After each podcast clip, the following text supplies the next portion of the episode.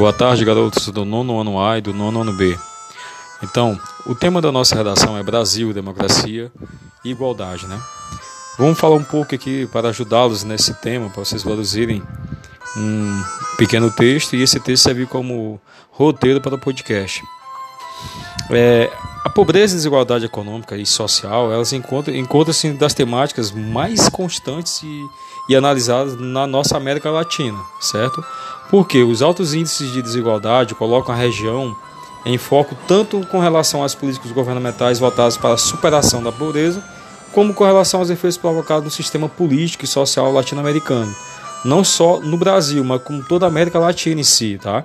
Então, essas análises usualmente atribuem altos, é, aos altos índices de desigualdade uma série de mazelas do tecido político e social, como a criminalidade, a corrupção e a baixa participação política.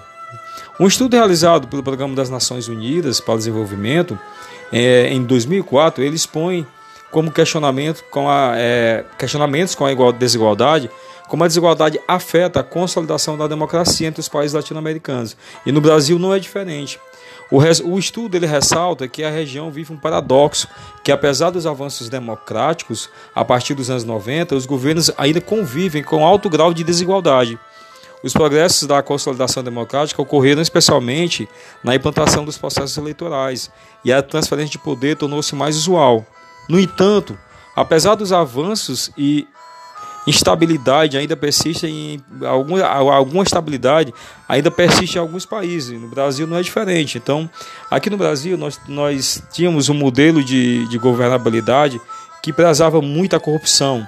Então, quando você ataca a corrupção, é evidentemente que a desigualdade entre as pessoas ela vai diminuir, porque todas as pessoas terão acesso, um acesso mais correto a todos os meios de produção, de produção e a todos os meios de políticas sociais do governo que o governo tem.